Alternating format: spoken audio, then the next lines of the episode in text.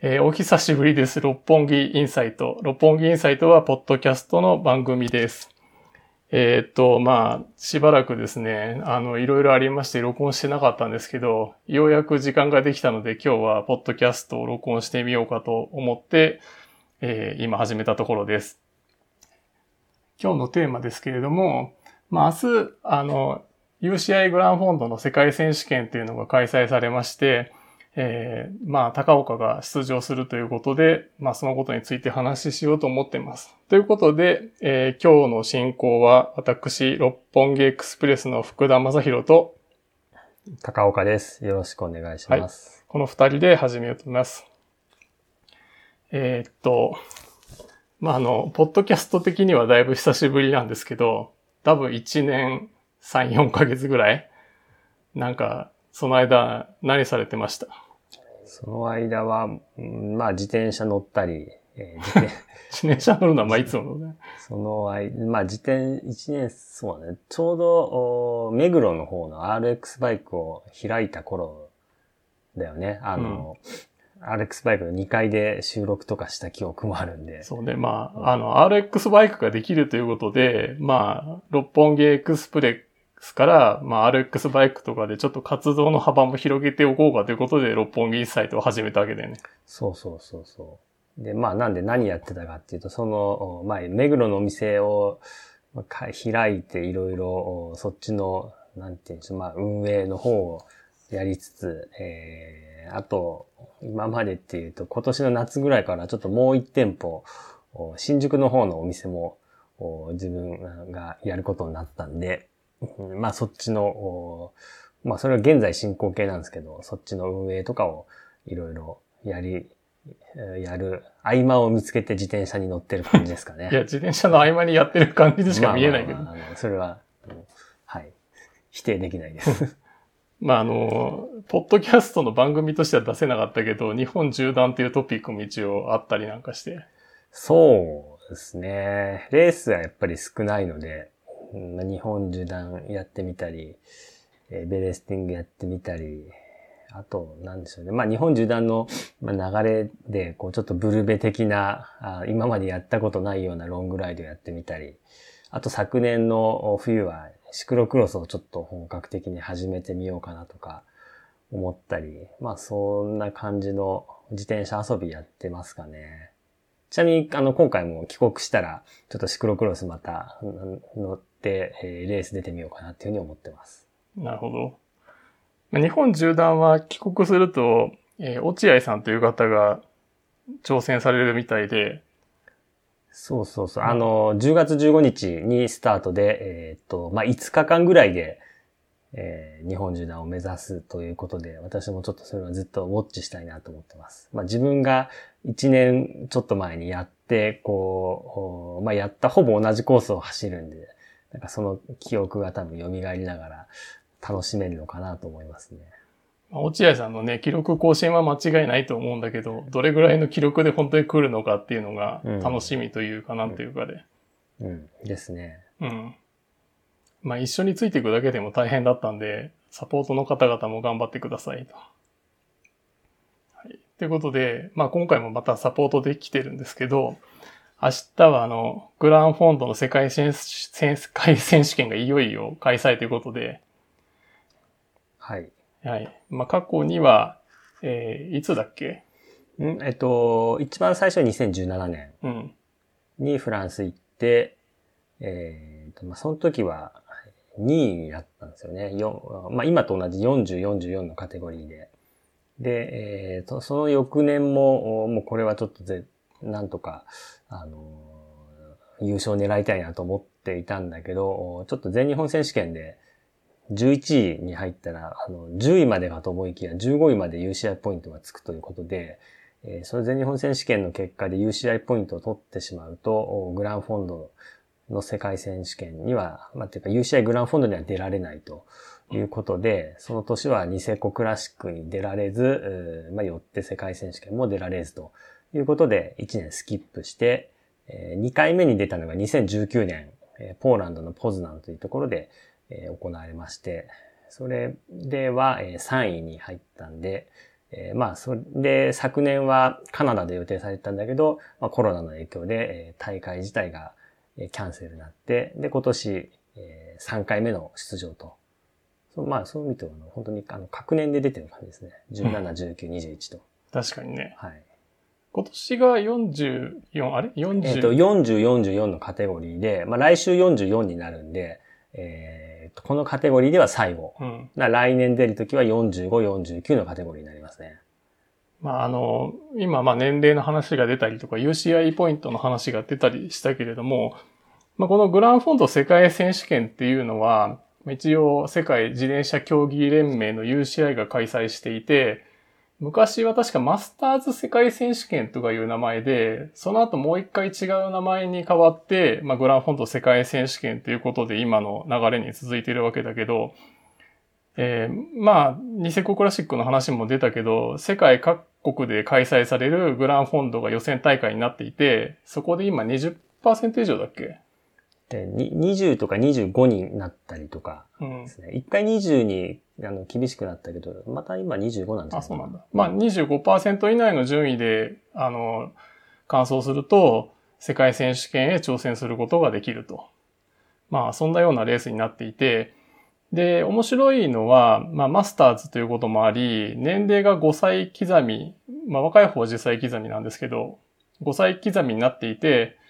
まあ、今年は40、44のカテゴリーと。だけど、まあ、この先も、まあ、同じような年代の人と引き続き世界チャンピオンを目指して戦うことができるという、そんなようなレースのフォーマットになっています。で、今年はまあニセコクラシックの開催がなかったということで、世界選手権へのその調整権を得るためにはちょっと工夫しなきゃいけなかったんですけど、まあ多分言っても大丈夫だと思うんですけど。まあ、ルあの、ちゃんとルール通りに。ルール通りに。したということで。はい。はい、まあ、一応ですね、あの、ルールブックをちゃんと読んでるといろんな形の推薦っていうのがあってですね、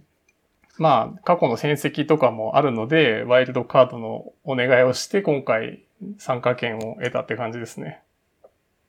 はい。なんかちなみにあの、昨日、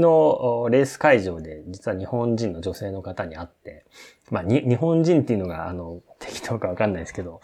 まあ、あの、日本、おそらく日本生まれ、日本育ちと思われるんですけど、現在カナダに在住してて、カナダ国籍ということで、ちょっと、リスト見て気づかなかったんですけど、実はもう一人、あの自分以外にもいたと。で、その方は、えっ、ー、と、ウィスラーの大会かな？に、えー、出て、えー、その、上位25%だと世界選手権に出られるというところの、ハードルを 0. 何パーセントななんで 25. 点何パーセントっていう順位で出られなかったんだけど、あ、そうなんだ。はい。ただ UCI から、やっぱこのコロナの関係で今年エントリーが少ないんですよね。うん、UCI から、あの、まあ、本当ギリギリのところにいたので、あの、参加していいよという連絡を受けて、急遽参加することにしたというふうに言ってましたね。うん。まあ、あの、まあ、ちょっと言うとね、こうアマチュアの大会ということもあって、まあ、UCI も若干金儲け側に振ってる 面はなんかこう否定できないかなっていうところはあるんだけど。うん、まあ、あの、よ、悪く言えばね。うん、まあ、よく言えば、あの、普及を目標として、はい、皆さんが楽しんでいただければ、はい、経済も回るしと。そう。まあ、僕たちね、六本木エクスプレスを立ち上げたときに、まあ、これからのマスターズの活動について考える、普及させる、まあ、そういうことが、あの、ベースにあって始めたわけだからね。うん。あの、やっぱ、それを体現するためにはとりあえず世界選手権出ておかないとと。うん、そうなんですよ。はい。一応 UCI のレースなので、これに優勝すると、えー、アルカンシェル。そうですね。まあ、レインボージャージ。ちょっとそのプロが着るのとは違う色だけど、おまあ、UCI 公認のレインボージャージが、えー、優勝者は、えー、ちゃ、もらえて、あれってけど、ど、あの、どのレースで着ていいんだろうね。いやそれはだってマスターズのロードレースでしっかり来ちゃなんじゃないの、やっぱり。そうか。だから、あの、そのまま全日本選手権出たらよかったのに。ああ、マスターズの全日本選手権、ね、そう。いきなりお披露目できたのに。なるほど。うん。まあまあけど、あの、レそういうレギュレーションのないホビーレースだったら来てもいいんじゃないかね。まあ、ホビー、ね、五郎さんなんてシクロクロスの全日本ジャージはあちこちで来てたから、うん。まあ、一年間はね、その、チャンピオンジャージだけど、まあ、あの、一年、まあ、次の年のチャンピオンシップが終わって以降も、まあ、元チャンピオンということで、その、レインボーストライプをこうジャージのどっかにあしらうことができると、まあ、それが実は結構大きいなっていうふうに思ってるんで、まあ、ちょっといつかは撮りたいなというふうに思ってます。ぜひ、明日、明日。いつかは。明日。いや、ちょっとね、明日、あの、まあ、話変わっていいですかね。現地行ってね。まあ、そうですね。まあ、ちょっと厳しいなと。なんせ天気が。はい。まあ、やっぱり10月の、まあ、上旬も中旬になろうかというところ、10月10日がレース日なんですけど、さ、あの、まあ、さ、先週の日曜日は24度気温があったんですけど、もう今日とかもあの2桁いかないぐらいの気温で、明日もまあ同じかもうちょっと下がるぐらい。で、実際もう昨日、今日朝起きたら雪がもう積もってるという状態で、で日中今でももう降り続いていてですね、もう明日のレースどうなることやなと。まあね、あの、皆さんご存知かどうか、私はあの、暑いのはかなり好きなんですけど、寒いのは、あの、大の苦手で、そういう意味でちょっと今年このレースは厳しいなとは思うんですけど、まあそれなりに、まあここまでね、はるばる来て、帰国しても2週間隔離という、ね、そこまでのこう代償を払ってきたわけなんで、まあまあ、うん、ただじゃ帰らないね、帰れないぞとは思ってますけどね。まあ今天候の話とかね、まあ帰国の話なんかもあったんですけど、まあちょっとレースの話じゃ置いといて、あの、まあ今ね、このコロナ禍において海外に出て帰るっていうのはかなりのハードルで、まずその、飛行機の便が圧倒的に少なくなっている。うん。結構ばっかだね。うん。だからまあその、うまくここのサラエボ、まあ今今回レースが開催されるのが、ボスニア・ヘルツェゴビナですね。あの、昔、オリンピック、東京オリンピックが開催されたサラエボで、えー、まあ、ユーゴスラビアだったんですけど、内戦が起きていろいろあって、今、ボスニア・ヘルツェ・ゴビナになっているような国ですね。で、まあ、スキーリゾートがゴール地点なんで、まあ、今さっき言った通り雪も待っていて結構寒いと。ちなみにあの今標高1600メートルです。標高1600メートルね。スタート地点のサラエボが？530メートル。で、1000メーターぐらい登ると。そう。えー、っと、予定では、その下の方に周回コースがあって、それを3周回回って、最後さらに登ってここのゴール地点に来る予定だったのが、まあ2周回には変わったんだけど。そうですね。まあ天候があの極めて悪い、悪いというか、まあ気温が低くて雨予報っていうのが、あまあ実は雪に変わったんですけど、ということでもう早々と木曜日に UCI から、えー、正式に、えー、距離を短縮するという通達があったので、135キロのグランフォンドだったたのが100キロに短縮されましたね。その周回コースでは何メーターぐらいのもんだっけ？えっ、と、まずスタートして30キロぐらい、こう、街中を、街中というか、こう、下の方を平地回って、えその後に周回コース入って、周回コースは一周30キロちょいで、えっと、どれぐらいだっけな、1800 800ぐらい、800メートルぐらいは登るかな、一周で。うん、で、その周回コースの最高地点が1300メートル。うん、なんで、そっからサラエボ市内530メートルぐらいまでダウンヒルがあってと、うん、かなり激しい感じですね。うん、まあだから800メーターの登りを2回登って、そう。さらにそこから300メーター登ってゴール。まあそんな感じですね。うんまあ、あの、関東以外の人には分かんないかもしれない。いや、300メートルじゃないね。あの、あそう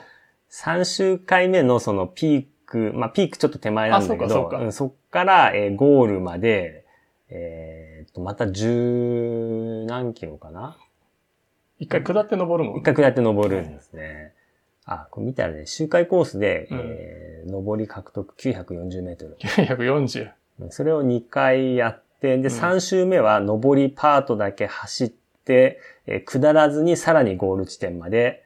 えー、まあ大体ヤビス峠1本分ぐらいな感じ。えっと、だから、ちょうどスバルラインをそのまま最後に登るような感じかな。そうですね。はい。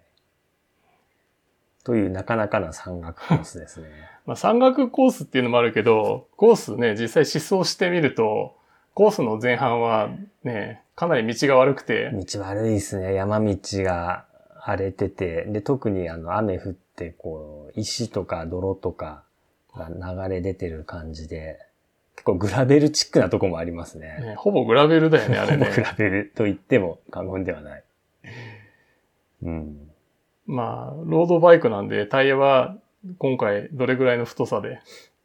まあ、海外だから、あの、まあ、コース知らないけど、まあ、海外だからそんな、あの、日本みたいな綺麗な舗装じゃないだろうってことで、もう2セット持ってきたの、全部あの 28C のタイヤに持ってきたんですけど、やっぱり正解で、まあもう、いろいろ各メーカーのホイールとタイヤのこう商品の流れとか見てると、もう25か28かって迷うフェーズじゃなく、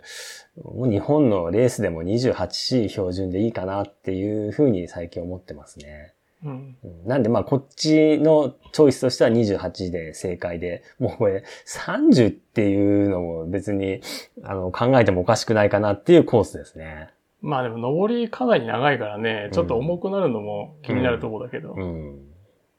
まあ今ね、あの、ホイールのリム打ち幅がすごい広がると、うん、28C をはめて実質30ミリ近くなるっていうのも結構珍しくないですからね。まあ確かにね。うんまあだからそのグラベルのね、登りをずっと登ってきて、しかも、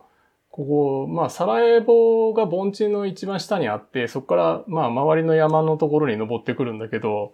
天候の変化がすごいね。いやー、ほんと、あと登りと下りでこう山の向こう側とこっち側みたいな感じで、えー、それも全然天気違くて、うん、で、まあ上とまた市の方、市街地に戻るとまた違くて、だいぶ天候に関しては難しいですね。うん。まあ幸いだったのは、あの、上りの方がすごいグラベルで、まあ下りは若干道が下りはうん、綺麗で、ただあの、すんごいスピード出て、昨日も思想で、あの、雨が降ってる下りで思想なんで、あの、割と慎重に行ったんですけど、最高時速が78.5とか出てて、これ、レースだったら85とか出ちゃうかなっていう。本当にあの、ヨーロッパのツール・ド・フランスとかで見るような、ああいう、なんていうんですかね、スピード感の下りでしたね。で、ガードレールなく。うん途中で牛がこう横断してた びっくりしたね。野生の牛がいるのかと思った。そうそう。なんか動物注意の看板があってね、あなんかその出るのかななんて思ってたら、まああれはあの、なんていうんですかね、牧場のあの、おっさんがちょっと牛を、牛に散歩させてた時にこう道路を横断させたみたいな感じでしたけど。いやでもあんな80キロで下ってる時にさ、うっかりあの牛出てきたら、ちょっとやばいよね。うん、まあそこはね、レースの時は先導のパトカーがいるから、まあなんとかしてくれると思うけど。一応ね、さっき、あの、道路封鎖のことについても全く的を得ない返事でね。いや、本当これはもう海外だなというかヨーロッパだなっていう運営で、ね。本当に。もう行ってみないとわかんないって感じですよね。あのね、日本だったら何時から何時まで封鎖しますよとか、ここでレースやりますよとか、看板出てるけど、そんなもん一つもないからね。はい。しかもあの、受付しようとしたら、そのレース、なんだっけ、あの、レースオフィスあの、オープンっていうのがタイムテーブルにあるんだけど、その、あの受付時、どのレースの受付時間は何日の何時からとかが、どこにも記載されてないんで、とりあえずそのレースオフィスに行って聞いてみるかと。で、まあ実際多分そのあの、レースオフィスがオープンしてる時間に行けば、多分あの、まあ前日でも前々日でもできるのかなとは思うんですけど、そこら辺記載は何もなく、とりあえず行ってみないとわかんない。ね、もう海外らしい感じですよね。まあ、レースオフィスのね、お姉さんも普通にマスクしてなかったけど、うん。この国なんか全くコロナ感ないよ。コロナ感ないですね。ない。やばいよね、うん。レストランのね、入り口にあのアルコールスプレーがあるとか、そういうのもあんまり見当たらないし、そうね、コロナ感ないですね。レストランの運んでる人もマスクしてなかったね、確かあれ。うん、結構感染者数多いはずなんだけど。まあそんなちょっとなんかざっくりした感じのボスニア・ヘルツェゴビナで、まあ一応道路完全封鎖でやるとは言ってるんだけど、信用していくとなんかあるね、あれは。うん、まあ、ね、あの、グランフォンドなんで足切りがあんまり厳しくないんで、で、えっと、フィニッシュまで行った人全員、あの、完走とするみたいなことが書いてあったんで、うん、多分その集団ばらけて、その、多分もう、なんかその集団の間に車通しちゃって、けどまた後ろから選手が来るとか、おそらくそういう状況は多々あり得るのかなと。うん、まああれ、戦闘以外は多分、交通封鎖ない状態で走るのかもしれないね。うん。まあそう、可能性はありますね。でも、で、だってスタートして最初30キロのループが平地に見えるけど、結構な激坂もあったりするんでしょあ、それはね、けど、本当もう、スタート後3キロぐらいで、一回クッと、こう、本当ヨーロッパのこうクラシックレースに出てきそうな壁があるんだけど、でその後は結構もう本当幹線道路、空港の周りをぐるっと回るあ、そうなんだ。幹線道路じゃあまあさすがにそこでバラバラになることはそあ、そこはね、うん、そんなバラバラにはなんないですね。まあでもそこから1周目850、あれ930だっけ ?930 ぐらい登るかな。まあどう考えたってバラバラでしょ。いやもう、これは、ひどいな。登りが30キロからピークで言うと50、まあ20キロ。あの、たまにく、あの、下りもありだけど、基本、1300メートルまで向けて登りっぱなしという。930って結構登るよね。うん。あの、湯河原から大観山がね、20キロで、あれはほぼ1000メートルでね、海抜ゼロから1000メートル。まあ近い感じ。で、それを2回やってから、矢櫃峠登るみたいなイメージかな。大寒山にそのままヤビツが続いてるって感じそうそうそうそう。いややばいね。まあ、けど本当海外ならではの、まあ、た、楽し、まあ、ちょっと天候は厳しいけど、楽しみでは楽しみですよね。下りにね、あるヘアピンもなんかよくツールドフランスとかで見るようなね。ね下りも。もう本当に見事なヘアピンコーナーで。うん、まあ、あれはすごいわかりやすいから、うん、あの、まあそんなに危ないことはないかなと。ただそこに行くまでの下りで、あの、やっぱ1000メートル、1300から下るんで空気が薄いから明らかにやっぱスピードが乗るんですよね。で、まあ2車線です、かなり路面綺麗で、あの、あの、コーナーがあんまない、ゆるい S 字なんだけど、本当ゆるいんで、もうブレーキなしで突っ込めるような感じで、なんでさっき言ったようにすごいスピード出るんですけど、あれあの、タイヤのグリップよりも結構こう、コーナリング中の G で、こう、外に持ってかれるような感じを昨日、あの、覚えるほど、結構なハイスピードコーナーなんで、これちょっと慣れてない人が、うわーとかで危な、あの、怖いとかって思ったらもうそのまま崖に行っちゃうパターンですね。本当ね、ガードレールないからね。ガードレールないところが多いですね。さっきそのタイヤの話があったけど、一応今回どんな機材でレースに臨む感じですか？今回は、えっ、ー、と、タイヤは、あの、コンチネンタルの GP5000 のクリンチャーで 28C。うん。まあ、これはあの、日本縦断の時もやって、やっぱり一番重要なのは、あの、パンクリスクが少ないと思うんですよね。まあもちろん、まあ運の要素もあるんで、あの、GP5000 つけて、なんか、もう一日でパンクしたっていう人もいるかもしれないですけど、まあ、長く使ってるとやっぱりパンクに結構強いかなと。あとは雨の時のグリップとか転がり抵抗とかのバランスがいいかなと、重量も含め。あの、雨のエベレスティングの時も実はコンチの GP5000 だったんですけど、やっぱそういうのを見ても、すごいフルウェットでも結構安定してグリップしてくれるので、もう本当にあの安定、安定の、安心の GP5000 という感じですね。P5000 といえばね、この間パリルーベとかでは新しいチューブレスタイヤもが、はい、出て。使われてたけど、今回そのチューブレスじゃなくて WO っていうあたりは。まあ、これはね、えー、っと、まあ、一つは、チューブレスはやっぱり、こう、パンクした時とか、あと特に海外遠征とかだと、まあ、なんか飛行機でこう、空気圧落として、じゃあビードが落ちた時に持ってったポンプで上がるかどうかとか、そういう、まあ、ちょっと運用の難しさがあるのと、まあ、あとは、えー、ホイールが、ラまあ、ロバールのホイールがクリンチャー専用なんで、まあ、そういう考えても、まあ、タイヤの選択肢とか考えても、まだクリンチャーの方が使いやすいかなということで、今は、基本は、レース用はクリンチャーにしてますね。うん。まあ、チューブはラテックスかなんかなんでしょチューブはラテックスです。うん、チューブは双用のラテックス。これはいいですけど、まあこれもちょっと、まあ極物素材 の部類に入るのかなという感じ、ね、俺はあの、はめる段階でしくじったことは3回ぐらいあるけど。まあ私はあの自分ではめないんで大丈夫なんですけど。いや、ただね、やっぱね、すっごい、あの、薄くて、まあ空気漏れも早いんですよね。まあ多分1日経ったら数気圧、あの、普通に落ちてる。という、なんかこう、パンクしてんだかしてないんだかよくわかんないようなのも多分個体差だと思うんですけど、あったりするんで、そこはちょっとまあ、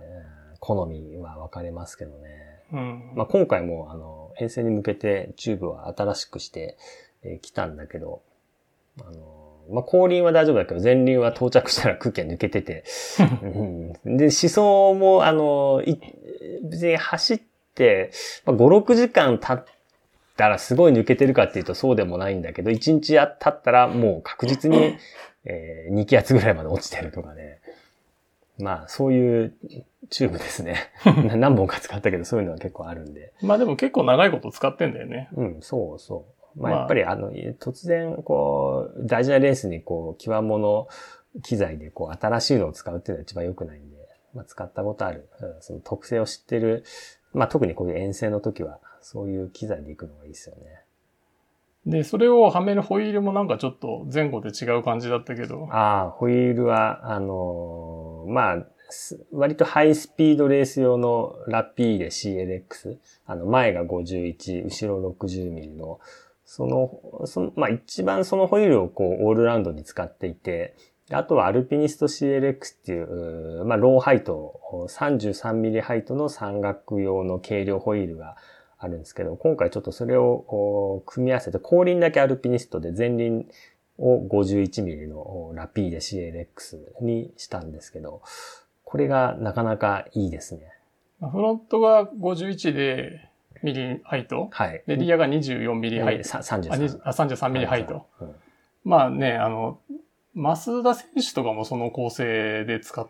ってたっけ？うん。あの、前輪をディープにして後輪をあのロープロファイルにするっていうのを好む人は意外といますね。プロでも。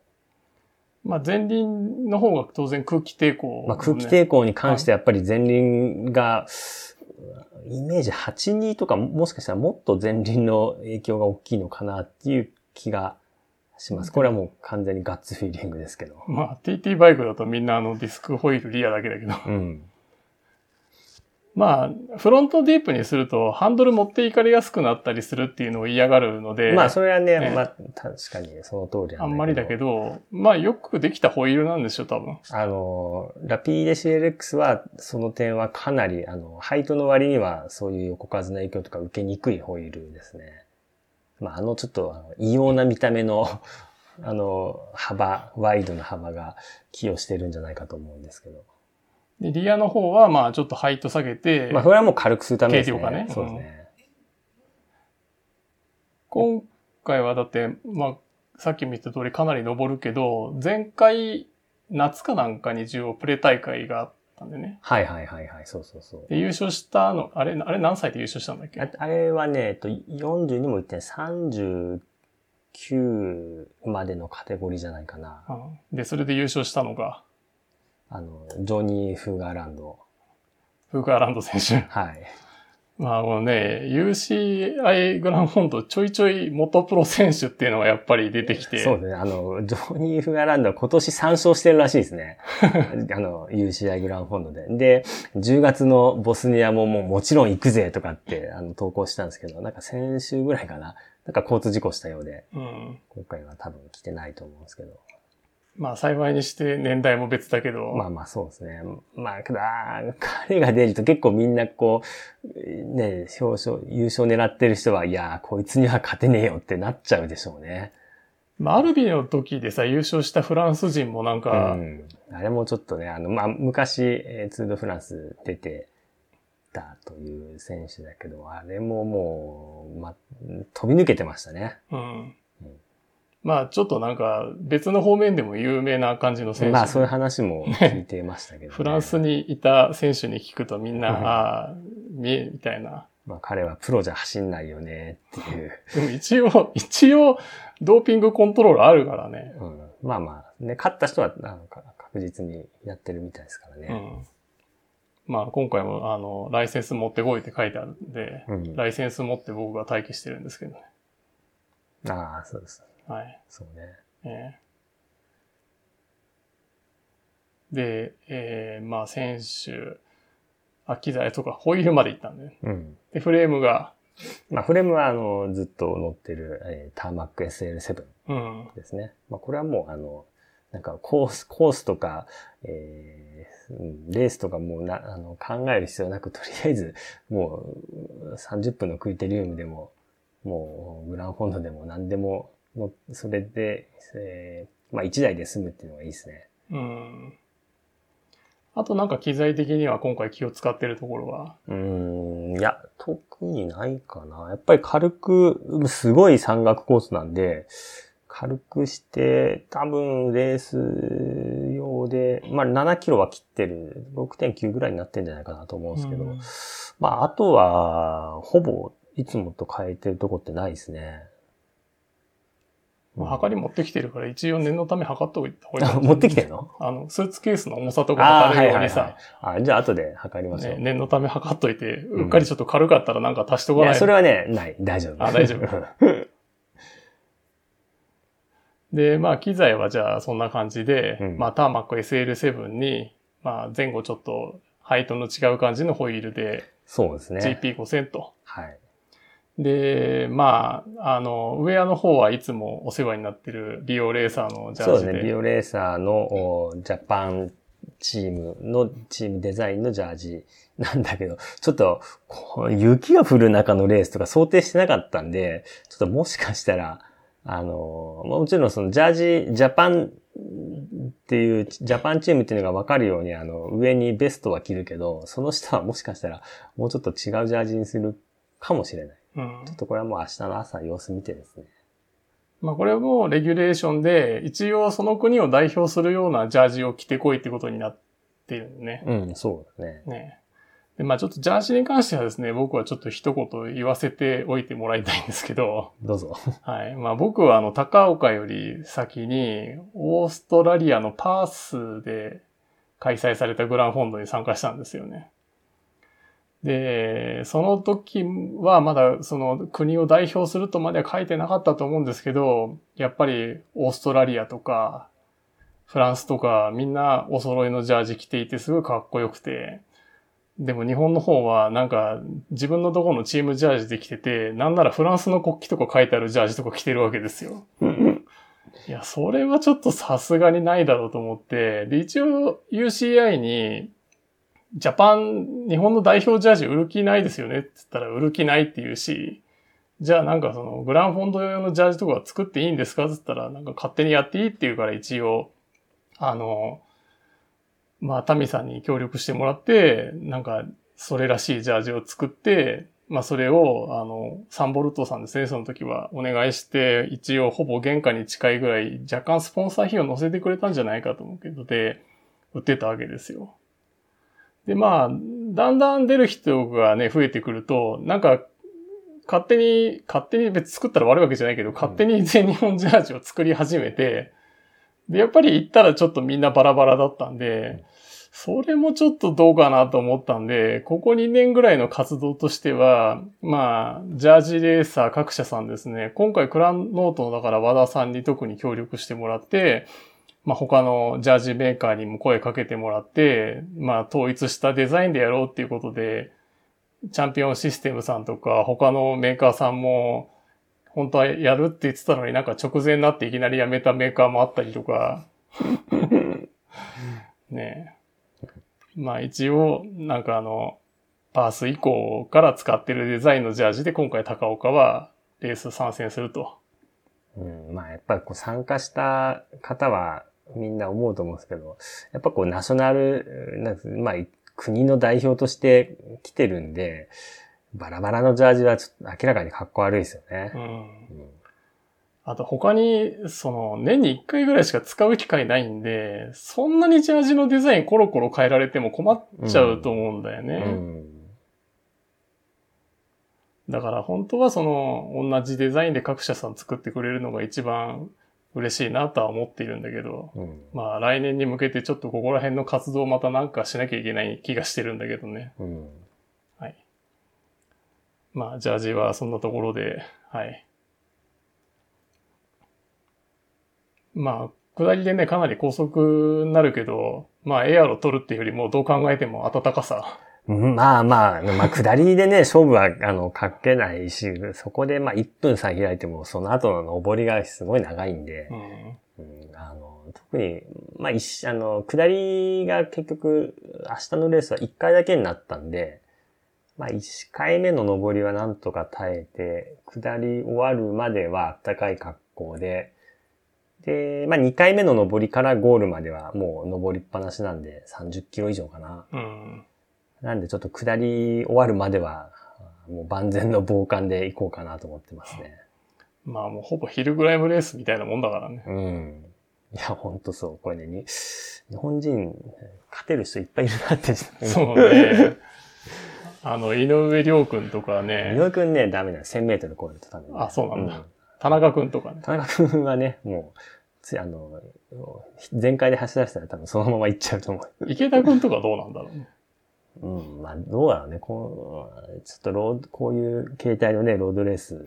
の経験がないからわかんないけど、うん、まあ、上りだけで言ったら、まあね、あのレベルはついていける人はいないでしょうね。うん。うん、まあ、夏にそのフーガーランドが一番タイム速くて、うん、まあ、平均時速で30。確か今ね、それを調べてんだけど、なかなか出てこなくて。なんか33とかって言ってた気がしたけど。だったような、うん、32、3で、あの、なんでやっぱ相当な、あの、山岳コースなんだなっていうのを見た覚えがあるんで。まあ、あの、これはあの、行動で、ヨーロッパで行動で行われるレースっていうのは大体そうなんだけど、一応あの、大会の方からタイムテーブルっていうのが出てて、うん、まあ時速何キロぐらいで来るとこの交差点を何時に追加しますよみたいなタイムテーブルを見ると、一番速いのが30だったよね。そう、大会の想定は最速安倍30キロ。うん27から30キロ一応想定してるみたいで、まあかなり遅いよね。うん。あの、このテスト大会、8月の同じコースのテスト大会で、えっ、ー、と、35、39が、えー、アベレージ30.6キロ。で、40、44が、これは、あ、メディアンホントか。うん、まあ、ですね。すごい、やっぱり、相当な山岳コースですね。まあ、というわえね、本番はやっぱ本当どうなるかわかんないからね。まあ、あの、個人 TT の方はすでにもう終わってるんだけど、個人 TT も夏の大会の最速が44キロくらいだったんじゃないかと思うけど、今回優勝したフランス人がアベ49.5 49って書いてあったね。ね本当なのかね。ね。で、ちょっと計測ミス、じゃあ雨も降ってたと思うけどね。で、あれ、ねえっと、何キロだっけ？に、えっと、25キロだっけ？うん。19.2キロかな、確かに。で、200メートル標高獲得とかあったから、もうそれなりに登るし。あれね、あの、最初に出てたコースマップだと 18. 何キロだったんだけど、うん、ただあの、Facebook に出てたのが19.2キロとかみたいなやつなんで、うん、そもそも距離の計測間違えてんじゃないまあまあ、よくある話。あ今ね、あの、テスト大会のリザルト。で、ちょうどあの、このプレイ大会が、えー、一周少なかったんで、うん、あの、この天候で、えー、短縮された距離と8月のレース距離が一緒なんですよね。うん、なるほど。で、えっ、ー、と、グランフォンドの一番若い1934が、えー、まあ、やっぱ3時間切ってるんで、アベレージが33.8。うん。早いな。で、早いね。うん。で、えっ、ー、と、これがおそらく、えー、そうですね、あの、35、39のジョニー・フーガーランドと、えー、同じ、これ3人いたのかな？同同タイムで。で、まあ、同タイムっていうか、まあ40秒くらいで、この2位がいて、で、3位以降はもう5分とか離れてるんで3時間超えてる。うん、ちなみにあの、3位がプラス5分、4位がプラス11分、で、6位はプラス26分。あなるほど、こういうレースになるのか。まあ、あの、ロードレースっていうかまあ。うん、まあまあ、あのグランフォンドって感じかね。ねもうな、本当にトップ集団？この場合は3、4人だったのかな。うん。あそうだな。その1934の優勝者が、あの、ジョニフ・ガランドと最後一騎打ちになったみたいだけど、そこの2位がもうやっぱ7分遅れ。で、えー、っと、4、私の行く40、44は、3時間3分。うん、がジョニフ・ガランド。今7分遅れのとこか、これ。うん。というまだ3時間だな。で、32.5アベレージ。なるほど。まあ、コース的にはなんか他に気になるとこはあったりしたの？なんか、登りはね、いきなり道の真ん中に木が生えてたりとか。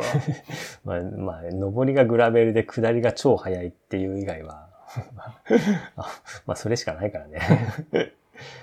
一応ね、ゴール前は最後、ヘアピングに行かんだけど、まあ、10 10%、12%ぐらい。うん、そうね。なんか5、6から8%ぐらいになって、最後が10%、12%とかが、残り1キロ、1キロだね、あれ。うん、なんで、あの、なんか難しいこと考えなくても、もう完全な地足勝負になるのかなっていうことなんで。最後ね、ホテルがゴールで、まあ、ゴールした後ね、あの、もうあの、ゴールに勢いよく飛び込む人はいない前提で、そう。もう5メートル先は、車が止まってるみたいな。本当にあれ、たどり着くっていう感じですよね、みんな。最後ね。間違いなく。あそこの、あの、登りをどうヘロヘロになって登ってくるのが楽しみだけど。うん。あ、今見たら、45、49でも、のトップも、あの、ジョニーさんと同じところ走ってたみたいだ。あ、そうなんだ。うん、この人出んのかな。うん。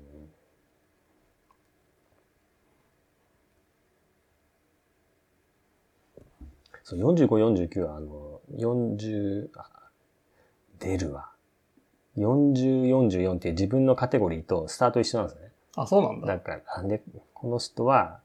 早いんで、必ず前に行くから。あ、その人参加してんだ。参加してる。45、49の、まあ、あの、プル大会勝ってるから、ゼッケン1番、701番。なるほど。これはちょっと要注意だな。まあさっきからね、名前見ながら一人ずつググってたけど。そうそうそう、もう今日はちょっとやることないから。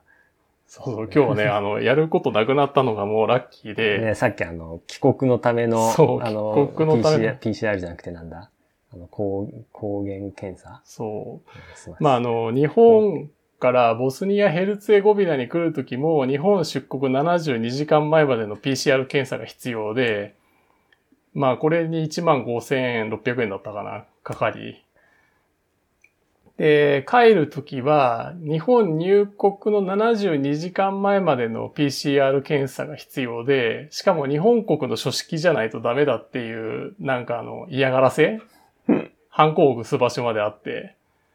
で、今回ラッキーなことに、まあ、レースに参加する人も全員、あの、PCR じゃなくて抗原検査だったかな？を受けなきゃいけなくて、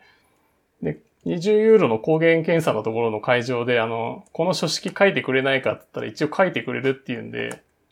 書いてもらったらね、チェック項目とか抜けてたりとかして、だけど一応、ハンコも押してくれて全部書いてくれたんで、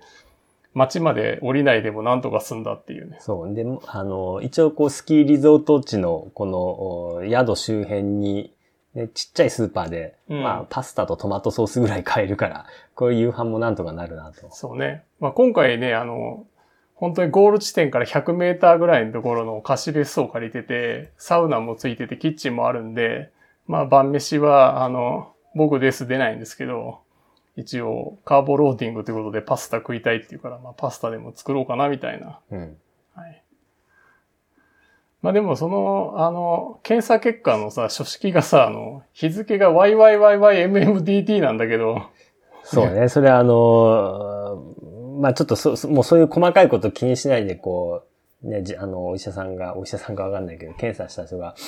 ね、もう自分の書き方で勝手に書いてて、ね、まあわかるだろうと思ったけど、よく 考えたら10月9日でこれ9月10日じゃんって言われたら、どうしようってね。ちょっと後で横になんか、こう、ちょ、ちょっと書き足しとくか。うん、はい。まあで、まあそれを、ちなみに結構だからその日本の入国が厳しくて、その日本が指定してない検査方法でやってきた人は追い返されたりとか。本当にけど追い返されんするする。まあ、されんいや、日本はね、マジやばいからもう、日本国民を追い返すなんてさ、ちょっとおかしいでしょ、頭が。で、仮にそれで入国できたとして、まあこれはラッキーだったんだけど、9月の末に少しルールが変更になって、本当はボスニアからの帰国っていうのは空港そばのホテルで3日間の隔離があったんだけど、これがなくなったんだよね。なので、まあ空港を出るのに多分4時間ぐらいかかるんだけど。あ、それなしでもそんなにかかるんだ。そう、あの、空港で PCR 検査とかやったりして。あれ、あの、72時間前にこっちで受けたっていうのを持っても、もう一回空港でやるんだ。そう。で、それやるまでにすんげえ待たされて。でも俺もう夜羽田着だから、うん、もう日付超えちゃうやん。超えるね、多分。うっかりそこで、あの、引っかかったりすると、そのまま、あの、隔離されるっていう仕組みになってる、ねうん、結構ね、オリンピック前とかに、その、オリンピックの選手とか帰ってきて、やっぱり感染してたりとかした人いたみたいで、うん、まあ、あの、さすがに言うと、いろいろあるから言わなかっただけの人が多かったみたいだけど、うんまあちょっとね、このボスニア・ヘルツェゴミナのコロナに対しての無防備な感じからすると、我々も気をつけてないと。まあこの山小屋にほぼこもってるからね。ねこれ正解だよね。いやでも本当にあの、1600メートルのゴール地点から、もうなんなら歩いても帰れるところで、ね、サウナもあって、これね、よかった、本当に。気温0度で雪降る中ゴールしてきてね。うん、とりあえずサウナにそのまま入れれば。うん。もう本当あの、着替えるのもめんどくさいから、そのままササウナ入って。美容レーサーのジャージ大丈夫なんですかね？うん、大丈夫ですよ、それぐらい。そう。で、まあ、無事にそれで出られたとして、帰国した次の日から14日間自主隔離ということで、まあ、あの、あんまりあの、出歩けないなって感じ？うん、まあ、ちょっと健康維持のために、えー、一人でサイクリング出るぐらいかね。うん。まあ一応これもルールが変更になって、うん、10日目に PCR 検査を受ければ多分10日間で済むはずなんで。す、す、受けて、けど、まあ結果がすぐ出て、うん、それを、えー、届け出て、うん。まあそれ即日でき、できんのかね。まあ、どこのやつ受けるか次第だよね。うん、すぐ検査結果が出てくれるところじゃないと。まあまあ、そういうところ見つけて、それはぜひやりたいですね。うん。まあ、それだったら本当は全日本選手権間に合ったのにね。うん、そうだね。まあ、マスターズ、あれ？そうだ、ね、アルカンシルを。そうだよね。お披露目し損ねたかどうかは、まあ、明日わかると。そうだよね。ちょっと聞いてみようかな。今から？まあ、いっか。いや、いや、あの、結構、やっぱ調子良くなってるんで、これ明日やっぱ寒いからちょっと、ね、力出せなかったとかなると、ちょっと、この、ね、この今の調子でレース走りたいっていう気持ちになるかもしれないんで、まあ、うっかり取れたら聞いてみたらいいんじゃない？まあ、そうだね。あの、一応、そうしよう。世界チャンピオンなんですけど、走らせてもらえませんかと。まあけどあれだよね、あの、ビオレーサーさん、さすがに2週間でジャージ用意してくるっては無理だよね。まあさすがにちょっとね、なんか和田さん多分ね、聞いてるんじゃないかと思うんだけど、今からなんとかね、アイロンプリント。はい。まあ、そんなところで、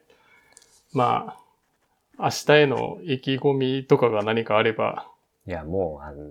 天気次第なんで、あの、まあ、ベストを尽くすウェアと、あとあの、まあ、ちょっと帰国前にこう、本当天気予報を見て絶望感しかなかったんで、ちょっとそこから、あの、急いでいろいろ情報を集めたら、あの、ね、ヨーロッパのトッププロチームでこうやっていた中野さんから、やっぱ寒い、で、雨とか寒いレースにはもうこれ、これしかないよっていう、えー、まあ、ホットクリームみたいなのをそこで調達できたんで、それ、で、それをちょっと昨日思想の時に、あの、塗ったらやっぱかなりいい感じで、かなりホットな感じだったんで、えー、まあ明日もそれを全身塗りたくって、防寒しっかりして、えー、まあ自分のできるだけ、まあ正直この気温で100%のパフォーマンスってまあ無理だってのは分かってるんだけど、ただ、えー、まあ諦めずに、えー、まあできるだけの準備して、えー、一番いいパフォーマンスを出したいなと。まあとは、ね、結果は どうなるかわかんないですけど、また来年以降もあるし、まあ今後につながるようなレースができればなという感じですね。まあ本当に今回参加者はね、少ないからチャンスってことはなくて、まあ走れるやつはしっかり来てるから。まあ、そう、中途半端な人はね、記念参加みたいな人は来ないだろうし、狙ってる人はこういう状況でもというか、だからこそかわかんないけど、来るだろうし、な別にそういうね、あの、まあレースはレースですから、はい、私ももう、あの、万全を期して100%出せる力を出すだけです。はい。まあ、ということで、じゃあ明日頑張ってください。はい。どうもありがとうございます。えー、っと、多分、一応言ってもいいのかもしれないですけど、まだおそらくこの番組は ZWIFT の提供でお届けいたしました。本当にいつもお世話になっております。ありがとうございます。